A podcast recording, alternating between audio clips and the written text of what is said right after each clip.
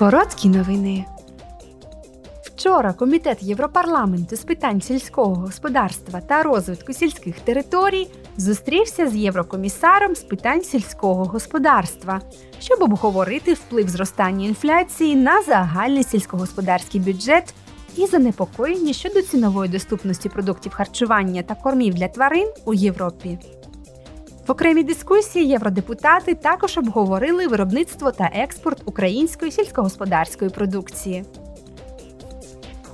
Цього тижня Європейський парламент опублікує повні результати свого опитування Євробарометр 2022 року, проведеного з середини жовтня до початку листопада.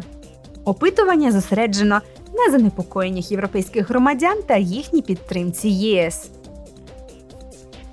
Завтра Європарламент проведе церемонію вшанування пам'яті покійного голови Європарламенту Давіда Сасолі через рік після його смерті. На церемонії виступить голова парламенту Роберта Мецола. Пізніше в той же день відбудеться поминальна служба в церкві Богоматері Перемоги в Брюссельському районі Саблон.